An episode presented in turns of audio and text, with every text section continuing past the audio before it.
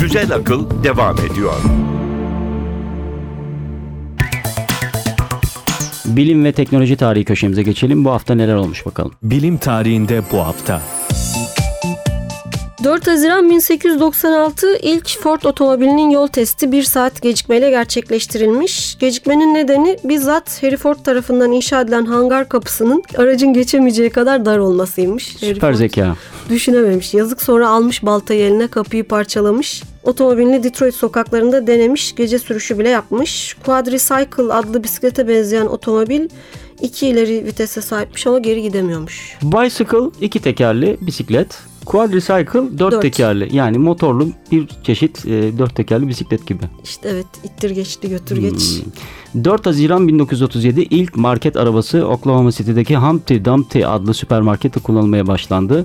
Market sahibi Sylvan Goldman ve tamirci arkadaşı Fred Young açılır kapanır bir sandalye üzerinde birkaç ufak değişiklik yapıp ayaklarının altına tekerlek takıyorlar. Oluyor market arabası. Goldman 1947'de icadı geliştiriyor ve çok sayıda market arabasının iç içe girebildiği düzeneyi tasarlıyor. Market arabaları bugün hala Goldman'ın tasarladığı şekliyle kullanılıyor. Hayatımızı çok kolaylaştırmış sağ olsun. Arabadan daha fazla market arabası var. 5 Haziran 1783 ilk sıcak hava balonu havada 10 dakika süzülmüş.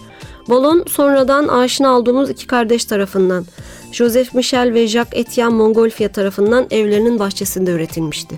5 Haziran 1981 Doktor Michael Gottlieb Amerikan Hastalık Kontrolü ve Salgın Önleme Komisyonu'na yolladığı mektupta yeni bir salgın hastalıktan bahsediyor. Sonradan AIDS adı verilecek bu hastalık ilk defa Los Angeles'taki California Üniversitesi'nde araştırılıyor. Fakat Gottlieb yeterli desteği bulamadığı gerekçesiyle üniversiteden ayrılıyor. Kariyerini AIDS araştırmalarına adıyor. AZT adlı ilacı AIDS'li hastalarda ilk denenenlerden biri de Gottlieb. 6 Haziran 1907 ev tipi ilk deterjan kendi işini kendi görür sloganıyla Henkel tarafından piyasaya sürüldü. Güzel slogan. Evet bence de Ee, hem temizleyici hem de artıcı özellikleri taşıyan deterjanın adı da içerdiği perborat ve silikattan geliyormuş. Perborat, per, silikat, sil. Sonraki yıllar Persil öyle önemli bir marka haline gelmiş ki Pirsil, Pirsal, Perseil gibi taklitleri çıkmış. Öz persil, en hakiki persil. Türkiye'de olsa evet.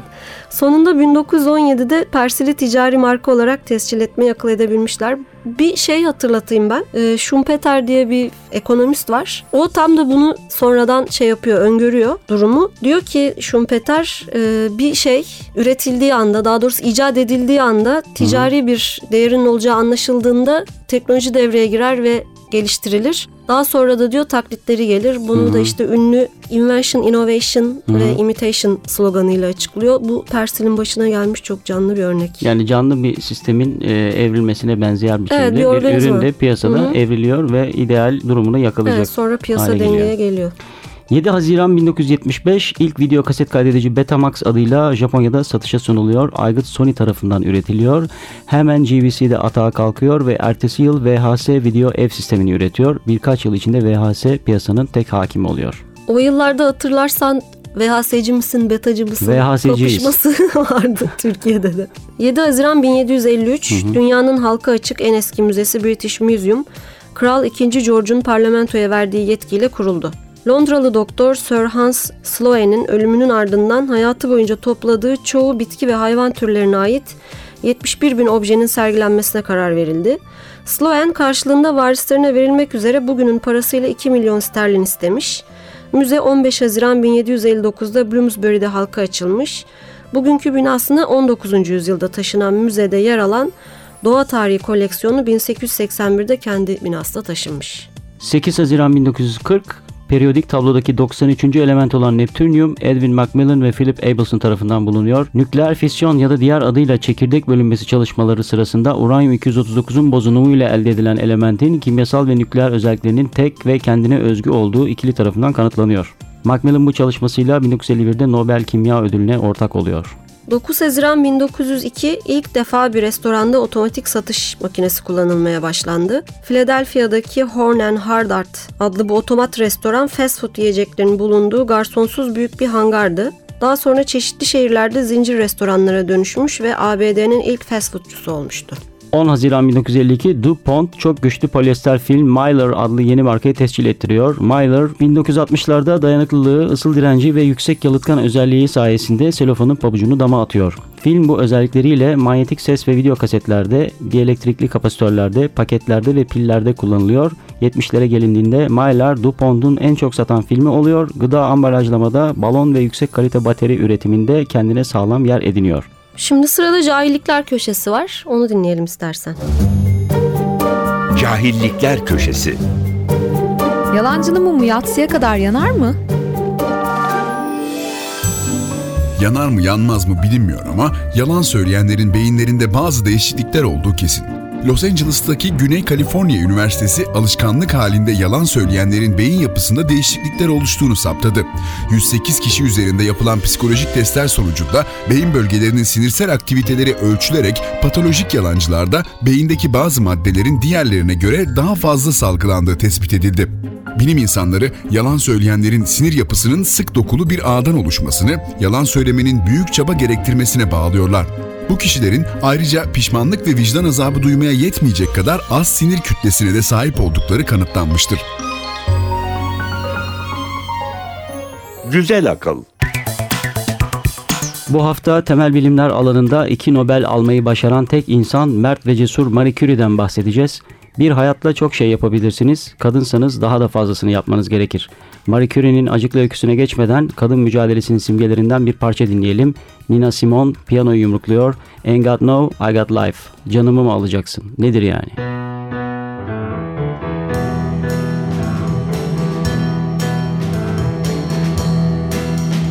Got no home, ain't got no shoes, ain't got no money, ain't got no class, ain't got no skirts, ain't got no sweater, ain't got no perfume, ain't got no bed, ain't got no mind, ain't got no mother, ain't got no culture, ain't got no friends, ain't got no schooling.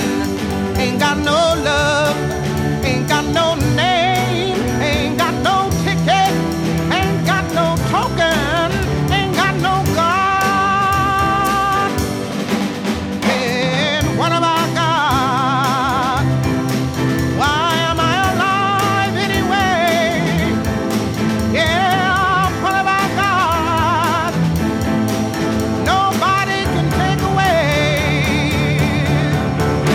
Got my hair, got my head, got my brains, got my ears, got my eyes, got my nose, got my mouth, I got my smile. I got my tongue, got my chin, got my neck, got my boobs, got my heart,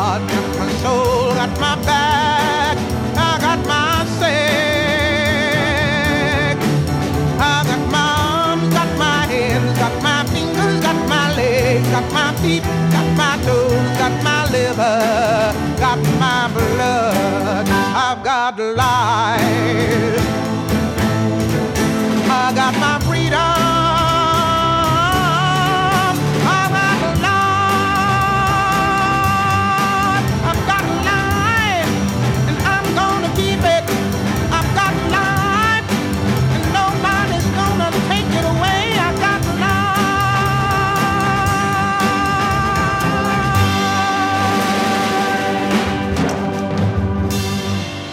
Güzel akıl Marie Curie, Maria Sklodowska ya da daha bilinir adıyla Madame Curie, kimyager, fizikçi, matematikçi, modern kimyanın kapılarını aralayan, radyoaktiviteyi keşfeden, polonyumu ve radyumu bulan, radyumun kanser üzerindeki iyileştirici etkilerini fark eden savaş kahramanı iki Nobel ödülü sahibi bilim kadını. Marie Curie hayatını bilimsel çalışmalara ve insanlığa adamış, yaşamını bu uğurda yitirmiş, gelmiş geçmiş en önemli bilim insanlarından biri, azmin ve fedakarlığın timsali. Polonya'da doğuyor, Varşova'da. Fakir bir ailede büyüyor.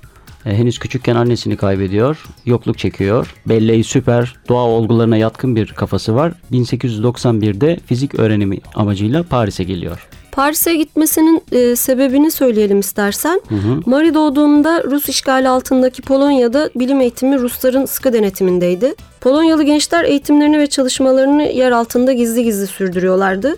Marie de uygulamalı bilim eğitimini Ruslardan gizlemek için Sanayi ve Tarım Müzesi adını verdikleri bir laboratuvarda tamamlamaya çalıştı. Yalan tabii aslında orada temel bilim çalışıyorlar Tabii, gizli tabii. gizli. Ee, hatta kuzeni bu laboratuvarın başında ve Dimitri Mendeleyev'in asistanlığını yapmış. Çok değerli bilgiler ediniyor ondan. Fakat olmuyor yani anlıyor orada olmayacağını ve bütün o yokluğa rağmen e, Fransa'ya gidiyor. Paris'in yolunu tutuyor. Hedefi Sorbonne'da okumak, temel bilimsel eğitimini almak ve öğretmenlik yapmak. Evet, fizik ve matematik okuyor. Fizik. Ve mezuniyeti Fizikte birincilikle mezun oluyor fizikten. Matematikten Sorbonne'dan. de ikincilik derecesi var. Eğitimini tamamlayıp memlekete dönmek istiyor aslında. Öğretmenlik yapmak üzere. Ama işte aşk kapıyı o sırada çalıyor. Pierre Curie geliyor, kapıyı çalıyor ve bunlar gayet iyi anlaşıyorlar. Aslında Marie Pierre'in kapısını çalıyor. Öyle mi? Çünkü çalışmak için bir laboratuvara ihtiyacı var. Pierre'in o sırada başında olduğu endüstriyel fizik ve kimya okulunun laboratuvarında Marie'ye bir yer veriyorlar. Orada ikili Çalışmaya başlıyor. çalışmaya başlıyorlar. 1898'de Marie doktora araştırmasından arta kalan vaktinde eşiyle birlikte evlendiler artık. Yeni bir element bulma konusunda çalışıyorlar. Radyoaktif cevher söz konusu o arada çalışma alanları radyoaktif cevher. Henry Becquerel'in bir iki sene önce keşfettiği bir mesele var. Uranyum tozlarının e, göze görünmeyen kuvvetli ışınım yaptığını fark ediyor. Radyoaktivite tabii bu mesele fakat olguyu kesinleşmiş değil. Aslında Becquerel'in bu tezi de pek ilgi de görmüyor bilim camiasından. Hiç ses getirmemiş. Aha, Marie doktora tezi olarak dediğin gibi bunu benimsiyor. Nasıl çalışmışlar? Ee, ya çok zavallılar aslında bu ikisi de. Çok azimliler ama o kadar iptidai koşullarda o kadar kötü laboratuvar ortamlarında çalışmak zorundalar ki ona rağmen Laboratuvar bile değil o. değil evet gerçekten ambardan bozma Ambar, çok baraka, nemli evet. çok soğuk ya da çok sıcak e, mevsimine göre bir yer. Ona rağmen yaptığı hassas ölçümler sonucunda uranyum bileşiklerinin ışın yaymasının Hı hı. uranyum metalinin bir özelliği olduğunu ve bu ışınımın elementin fiziksel ya da kimyasal durumundan bağımsız atom yapısına bağlı bir özellik olduğunu anlıyor. Başka Marie. elementler de fark ediyorlar. Başka yerlerde de böyle ışınımlar olduğunu fark ediyorlar. Element Evet. keşfetmiş oluyorlar. Oysa şunu da ekleyelim o sırada atomun parçalanamaz olduğuna inanılıyor ama Tabii atom sabit görüşü var. evet Marie bunu değiştirecek bir tezde ortaya çıkıyor. Çok büyük bir keşif yapıyor. Atomlar birbirine dönüşebilir, değişebilir. Evet At- büyücü gibi bir şey aslında o, o Evet. sırada gerçekten. Hani bu simyacıların bahsettiği şey var ya e, işte biz altın yaparız şundan bundan karıştırırız işte kurşundan altın yaparız vesaire. Aslında ona benzer bir şey var orada. Evet görünemeyen ve ölçülemeyen Evet. kimyayı aslında el atıyor Marie Curie Evet. farkında olmadan. Toryum da uranyum bileşikleri gibi Becquerel ışınları yayıyor diyor Marie bunu da gözlüyor. Radyumda. Evet demek ki bu ışınım atom yapısına bağlı bir özellik diyor. Ve bu elementlerin davranışlarını tanımlamak için ilk kez demin senin söylediğin gibi radyoaktivite sözcüğünü kullanılıyor. Hı hı. 1903'te Marie doktora tezini nihayet veriyor ve arkasından ne oluyor? Nobel ödülü. Nobel geliyor evet. Ee, Pierre'le, Pierre'le. Pierre, e, Marie ve Becquerel. Üçü birlikte. Ee, Bu ödülü alan ilk kadın. bu ödülü alan ilk kadın evet polonyum ve radyumu bulduğu için, Evet. Buldukları için daha doğrusu veriliyor. İki Nobel alan bir bunlara. isim daha var. İki Nobel alan senin bildiğin kim? Yani iki insan var iki Nobel alabilen şu saate kadar. Biri e, Marie Curie fizikte ve kimyada iki Nobel alıyor. Bir diğeri de Linus Pauling. O da kimya ve barış alanında. Aslında temel bilimlerde iki Nobel alan Tek insan. tek insan. Hı hı. Marie hatta iki Nobel alan tek insan, Nobel alan ilk kadın ve kızı da Nobel alan tek anne. Müthiş. Radyumu keşfediyor. 1911'de bu defa tek başına Nobel Kimya ödülünü alıyor. Pierre Curie 1906'da bir Vefat at arabası ediyor, evet. kazası geçiriyor ve rahmetli oluyor. Evet Pierre zaten hasta aslında. Sebebi radyoaktivite. Radyoaktivite farkında değiller. Aslında farkındalar da kabul etmek istemiyorlar. Öyle bir adanmışlık içindeler. Ee, hastalığı sebebiyle de dikkati Dağılıyor. bayağı dağınık, e, vücudunu kontrol edemiyor ve maalesef bir at arabasının tekerleği altında yaşama veda ediyor. Marie Curie radyoaktiviteyi keşfetmekle kalmıyor. E, radyoaktivite lafını da üretiyor. Aha evet. E, Marie Curie'nin keşfedip adını verdiği bu olgu yani radyoaktivite üzerine bir parça dinleyelim. Kraftwerk Radioaktivitat. Radyoaktivite. Marie Curie'ye mi adamışlar bu şarkıyı? Öyle. is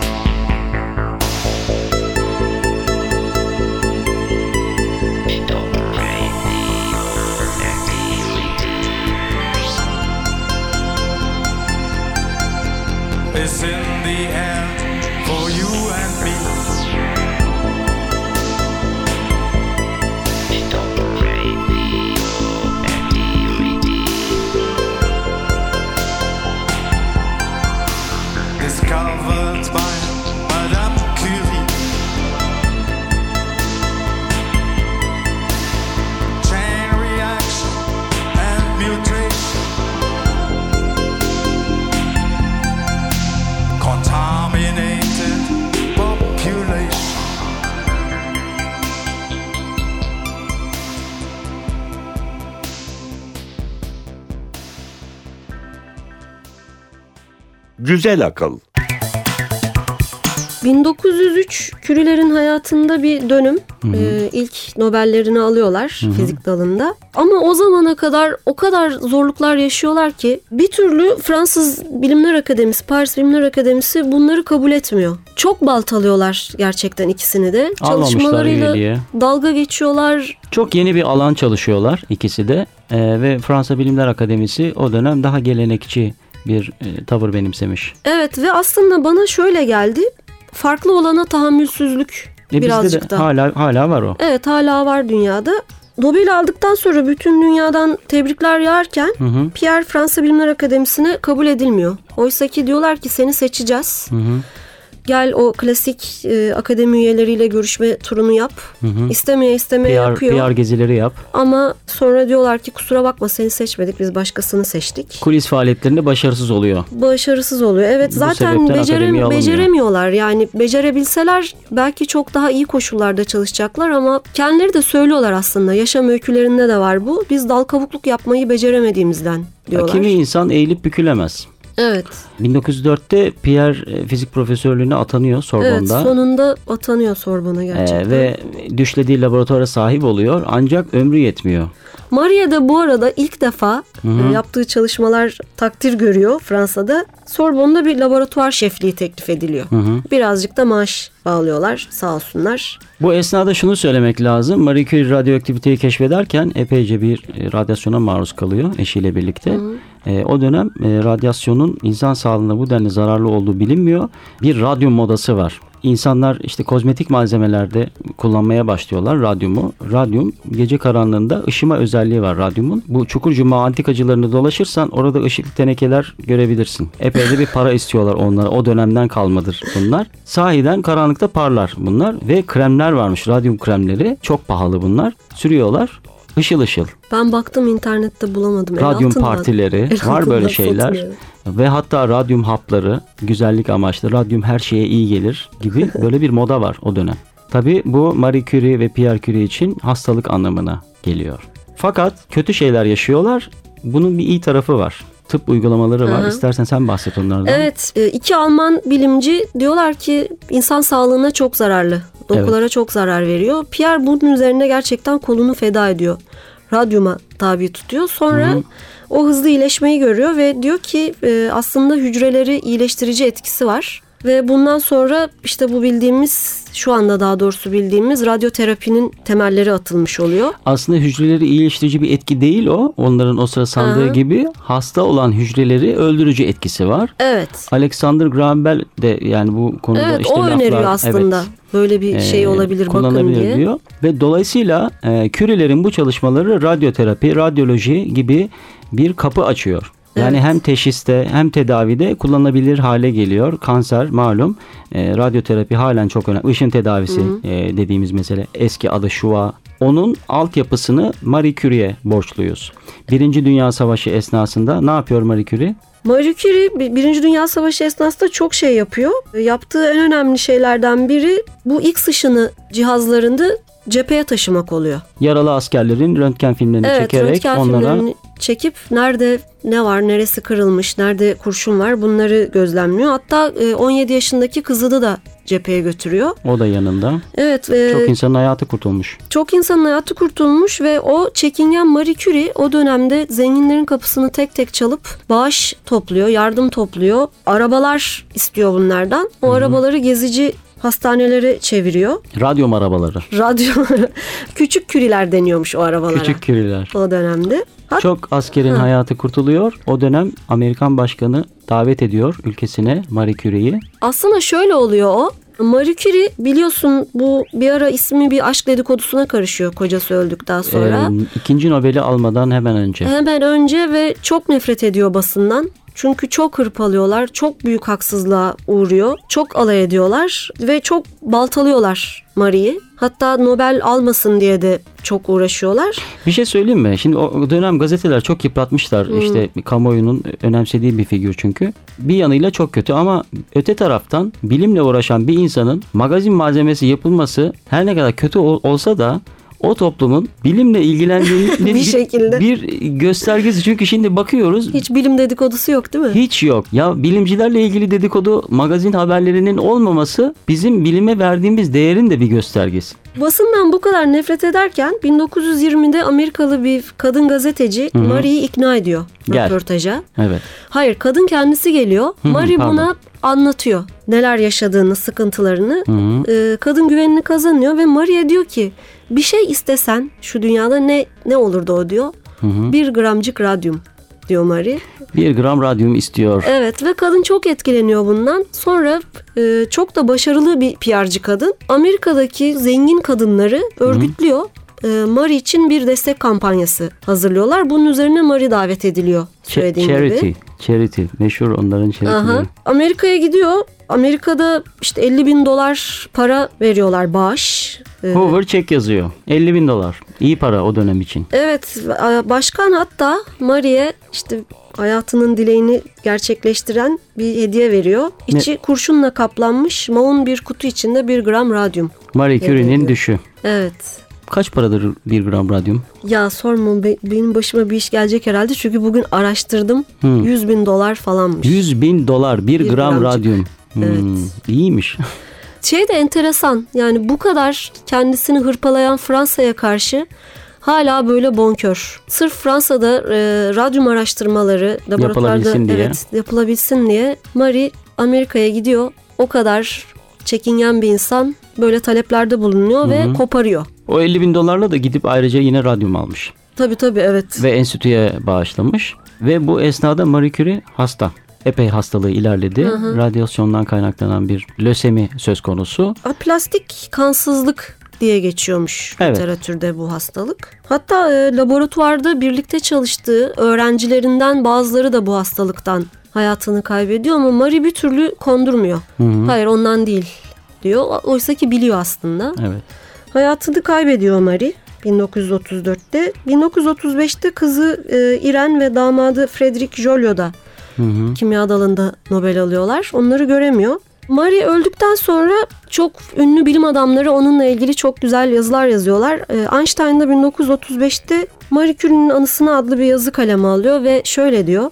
Marie bütün ünlü insanlar arasında sahip olduğu üne karşın hiç değişmemiş olan tek kişidir. Çok etkileyici. Marie Curie bunu duysaydı en çok bundan etkilenirdi herhalde. Ben de öyle sanıyorum. Marie Curie'den alıntılarla Güzel Akıl 4. bölümü bağlayalım. Ne demiş Curie? Yaşamanın korkulacak tarafı yok. Anlaşılacak tarafı çok. Korku, korkulacak şeyden daha fazla zarar verir. Ve belki de en önemli sözü, boş ver insanları fikirlere bak. İyi bir fikir uçan balona benzer. İnsanı nedensiz mutlu eder. Uçuşan fikirlerle yeniden görüşene dek Hot Ride Prodigy. Hoşçakalın. Hoşçakalın.